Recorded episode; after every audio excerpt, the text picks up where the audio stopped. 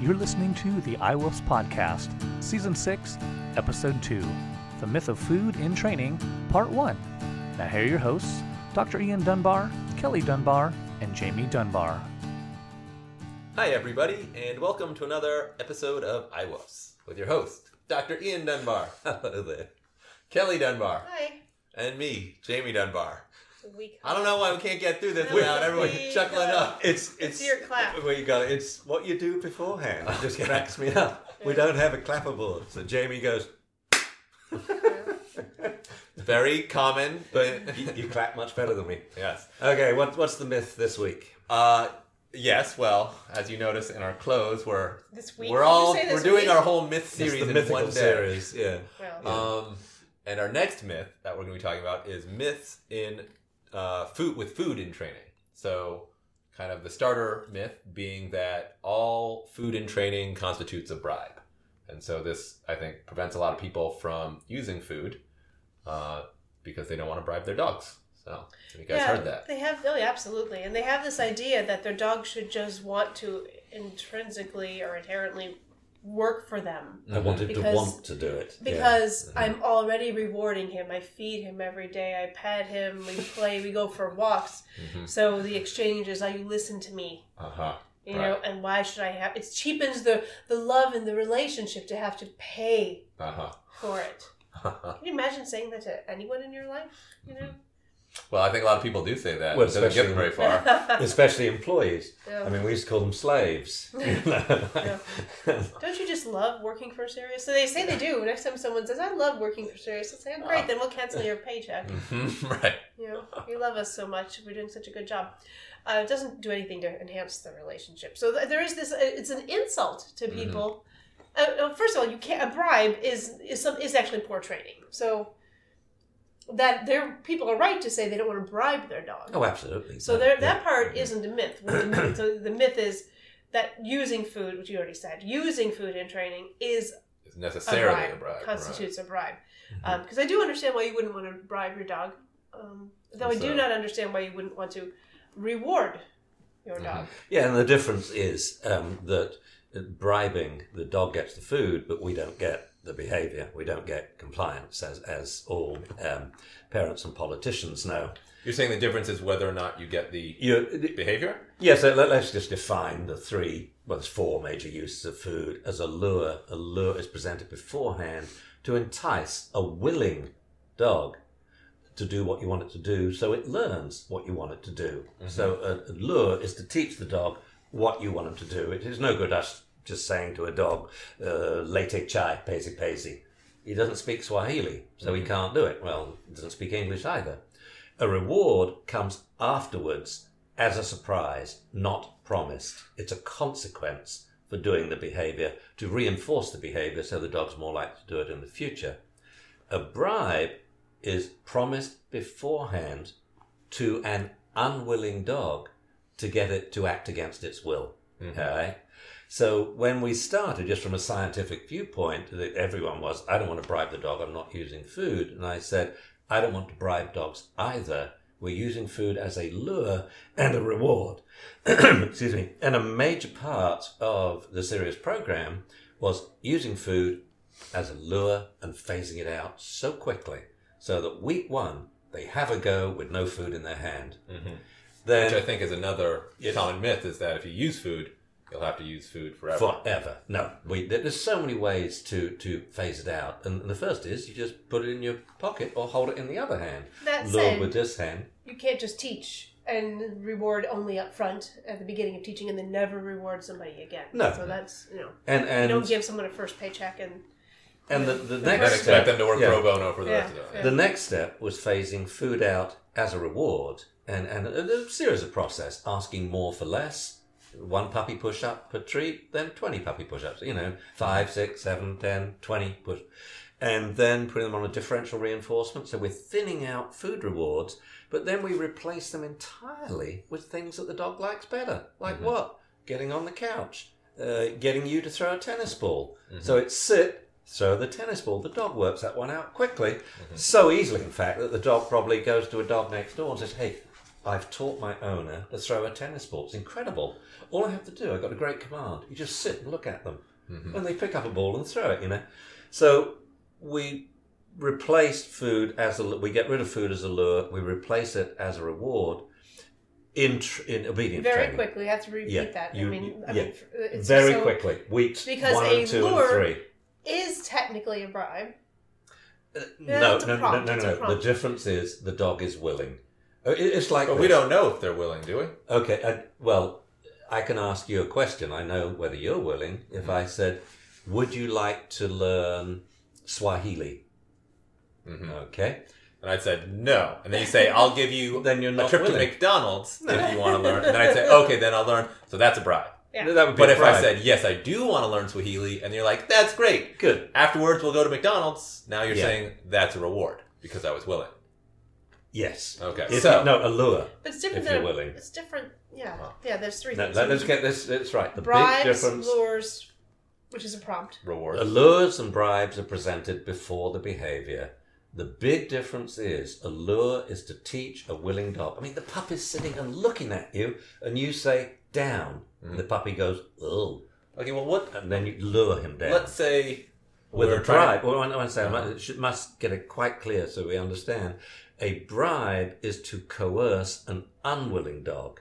Mm-hmm. So the notion is with a bribe, the dog knows what you want him to do, just doesn't want to do it. Mhm. With a lure, Mm, the notion is the dog hasn't a clue what you want him to do when you say sit or roll over, so the lure is to teach him to want to do it. Although I feel like what we spend a lot of time explaining to people is that often it's not a question of like we think we say that often people believe their dog knows how to do something and we're saying that actually their dog doesn't know in this context. So for example, if we have a dog that sits when it's focused on us, but right now it's over there sniffing and we ask it to sit, is it unwilling because it's sniffing or is, does it not know what to do because it's in a different context? Either We- both. well, well, well, And does it matter? It like, could be are we allowed it could to? be either. It would depend on assessing. Does it hurt to lure the dog? first thing, let- paying let's make a big to distinction. We are not teaching dogs to sit. They know how to sit. Uh-huh. Okay, we're teaching them to sit on cue. Yes. So now the question is, how compliant is the dog when we say sit? Mhm. Well, if it's you in the kitchen and you've got his food bowl, pretty compliant. Mhm. You move to the living room, the level of compliance as measured by, you know, response reliability percentage. So we give a percentage score. Right. How many times do you say sit? Does your dog sit? Or how many commands does it take to get the dog So is that sit? a sign of unwilling? i would say it's a sign of increasing complexity of the distractions to the point where the dog says, "Why should I sit in front of you? I've got, can, I've got you anytime I like." When there's a squirrel or there's a smell, Mm-hmm.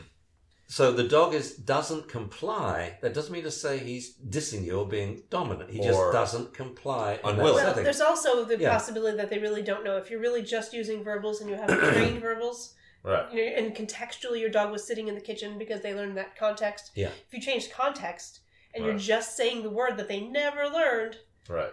which that's a whole nother thing, And Right. so the solution then is Then they really just yeah. don't even know what you're saying. If you say come here and the dog says Yeah. I'd rather be playing over here, the only way to resolve this is so now praise is no good, food is no good. The only reward to use in training is playing with other dogs. The distraction. When you have a dog that's distracted, that must become the reward. So what we have to teach to the dog is when I say sit, it doesn't mean sit forever and you'll never get to look at squirrels again or Mhm. never get to play with other dogs again. Instead, we say sit lots and interrupt play, and every time the dog sits, we say, Good dog, go play. Mhm. So now, go play is a reward that reinforces training rather than being a distraction that destroys training and makes owners really upset. So is that to say that if your dog is interested in something other than food at this moment, then using food is a bad idea? No, You- I'm just saying it probably won't work. Well, you don't get to choose what the what the, somebody else wants, what they're what's reinforcing for another being. And Like if we were in that's- puppy class and the puppies are sniffing each other, but I want the puppy to come over here and sit, don't you usually start by luring that behavior with a Let, us take the example of Zuzu today when you came in with all the camera equipment and lights. And what does she do? She gets excited. She's pleased to see you. Mhm. So what did I do? I said, Zuzu, sit. Tranquilo. And we calmed her down. And Mhm. after she sat, I said, Zuzu, be silly. And she got up and she went all crazy again. Yeah. But now she's not touching you and, and, and pouring at you. So the, the, the distraction and, and the dog's behavior, you know, that has to be the reward. We can't stop dogs from barking. We can't stop them from being happy and joyful and jumping up and down. Right. But we can put it on cue so we can use it in a reward for training. And and and if you just yo-yo, down stay, be silly. Down stay, play with other dogs. Right, but Down that's stay. that's a whole different thing. That's life rewards. I Life understand rewards, that yeah. life rewards are very important. You- but we're talking about food and when and is the appropriate food. time to use food. Yeah. You can only use food if the dog is interested in what you've got at that moment. More interested The in what you've got food wise Uh-huh. or toy wise. I mean, a lure can be a toy. It can be your voice. It can be running away. Mhm. You know, um, for instance, if a dog, adolescent dogs often become quite unreliable as Mhm. you're working with them, and and I I often teach my my puppy clients and then certainly practice with adolescents the chase game Mhm. as to use me as a lure Mhm. because no food really might not work if they're that far away or if they're Right. that excited um, so i like to first install a little a, a playful game that they're accustomed to that they love like never chase your dog have them chase you Yeah. run the other way fall down yeah let them attack you play play play jump jump jump and you can have a word for that or whatever it may be Mm-hmm. and then your dog is running amok and you feel like you've lost control of the situation you don't Right. you don't shout at them you don't if sit isn't working come isn't working and you're probably sounding nervous or angry you must get silly and run the other way and that becomes a lure you know Right. where food might not work so a lure can be more than one thing And I think and that more, more than food the question is why do we use food? And I would say there's two reasons. Okay, most important reason is classical conditioning. If you have a five month old dog, like was a year old dog, walked by yesterday, absolutely scared of me, and I, I knew the owner and said, "Oh, do you- would you like me to run in and get some food?" Because I gave her a bag of Ziwi Peak the other day, Mhm. and it's the only way. I can't do the things I want to do with this poor little dog. I can't go up and hug it. He's scared of me. He's scared of if I approach. He's scared if I touch him. Mhm. But food tossed it over his head. Before you knew it, this dog's my best friend. Mhm. So food is absolutely mandatory for classical conditioning. Why do we use it in obedience training? Because the owner couldn't do it otherwise. The owner could not get a dog to sit. Physical prompting is very complicated. But if you tell them, let's say the owner, let's say a four year old child, you say, stand in this circle, put your left hand in your pocket, hold food in your right hand, and lift it up and down. And ah, the dog's sitting and lying down. So we use food in their hand as a lure because otherwise they couldn't get the dog to come, to sit, to lie down, to roll over. Why do we use food as a reward? Because the average owner can't praise. It is a joke in my seminar. What was that? I said the average owner can't praise. I mean, my seminar, I say, right, all the guys stand up. And I say, I'm a little Yorkie. I just went pee. Praise me. And they say, good, good dog. Mhm. Then I have the front row, usually ladies. I say, right, mark them out of 10. One, two, zero. I say, oh, Russian judge, right? You know, and then 11. And then another guy may say, well, it's a good boy, it's a good boy. It's a good boy." So I said, you know, that was praesus interruptus. You started off great, but then you petered out. Mhm. People cannot praise. What they can do, though, is say, good dog, treat. Mhm. Now you think about this. I mean, think how we, we, we teach dogs, you know, uh, like an emergency command that's going to be shouted. Mhm. We reverse the meaning of tone and volume very simply by saying, Rover, sit. Thank you. Rover, sit. Good dog. Mhm. Rover, sit. Good dog. Treat, treat, treat, treat, treat. Rover, sit. Yeah. Good dog. And then loads of treats. So if they just say, good dog, and give a bit of food, good dog now becomes a secondary Yeah. reinforcement Okay, means so food. people need to understand why food is used in training, which you're just what- you're explaining that it is well, it's a primary reinforcer. They couldn't get the dog to do no, it, but so they why had to do lure, we? No, why do we use? and they couldn't praise. because people need food. Yeah. Because dogs need food. They all eat. It's a primary reinforcer. Um, and they can't praise. and why? And you do need to. Well, you don't need to praise, but why wouldn't you want to reward your dog? You want a classical condition, like more specifically. Mhm. You would like to use food in training because it's a primary reinforcer. All dogs do eat, need to eat. Mhm. It's something you can manipulate and use to your advantage. Mhm. That every dog at some point will not reject. right? They will probably have a good Mhm. conditioned response to, right?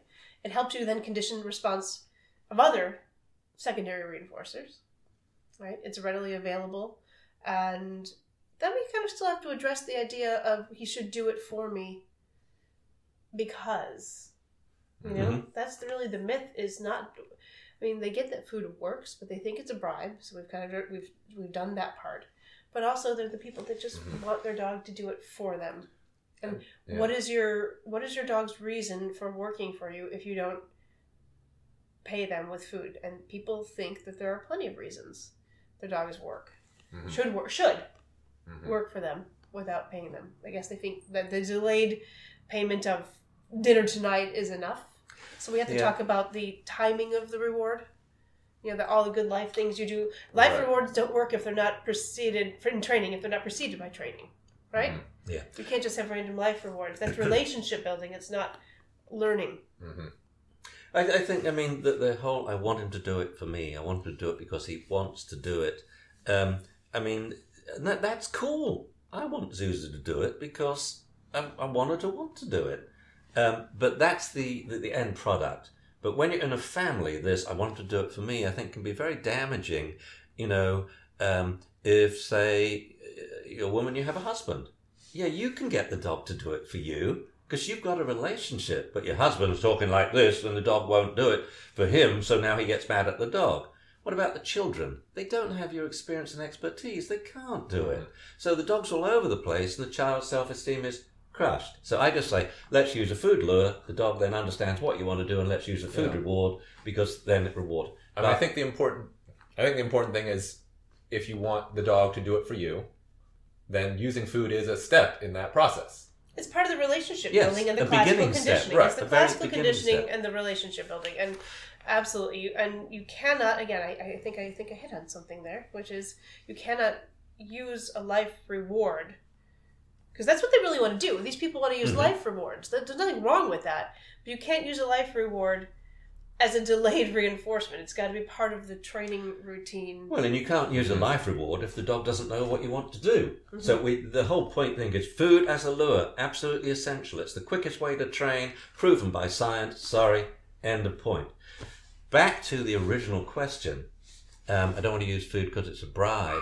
I would say now, yeah, I think food has become a bribe again. Why? Because we forgot that we use food as a lure, we use it as a reward, then we phase it out as a lure and use hand signals instead and verbal commands, and we thin it out as a reward using other rewards. But what we must prove is we don't want a dog that only does it when we've got food.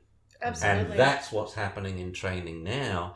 That people are giving food week six in a training class. They haven't phased it out. Mhm. And we Well, must they're pro- we I must mean- prove that. Okay, and the process is very simple. So, from practical viewpoints, um, you first food in your hand, and you do some repetitions. Is that? It's Laz, but also Oh, no, this she didn't even mention his name. No, this is is that the getting long. neighbour's dog? This is Oh, getting the neigh- This is just- getting let, long. You let me just finish up. this really quickly. How do you phase out food then? He's Food in the hand you're over time. to lure. Okay, you do it a few times, then you just do it with an empty hand, and you think, oh wow, they're really good on hand signals. Yeah, we're speaking their language, body language. Mhm. Now what you do is this: I give the food to you, and I train the dog. Okay, Mhm. and it's difficult to do, but eventually the dog sits, and when I say good dog, you feed him. Then I put the food on the table. What does the dog do? He looks at the food. I'm not going to talk to the dog till he glances at me. I say, good boy, give him the food. Keep doing that, shaping. Mm-hmm. Now he has to look at me for a second, then two, then three, then four. Now I put food over there as a distraction and a reward. He's sitting in front of me, paying attention to me, and I can say, good boy, get the food, give it mm-hmm. to him. So we, we must do that. We must prove that, that after all this training, the dog works and does it for you happily when you don't have food on you. So, for all of the trainers out there, the best way to convince people to use food in training and that it isn't a bribe is actually to phase it out as quickly as possible. Yes, I think that's the take home point you got it. is I like that. it's not a bribe if you're phasing it out. Yep, and that begins the first week in class. Yep. Mhm. It's a training Or before you get to class, if you've read your homework. hmm All homework right. is prior to Right. class homework. So, Well, thanks for listening, everybody. thank, Thank you. you. Bye bye. Bye.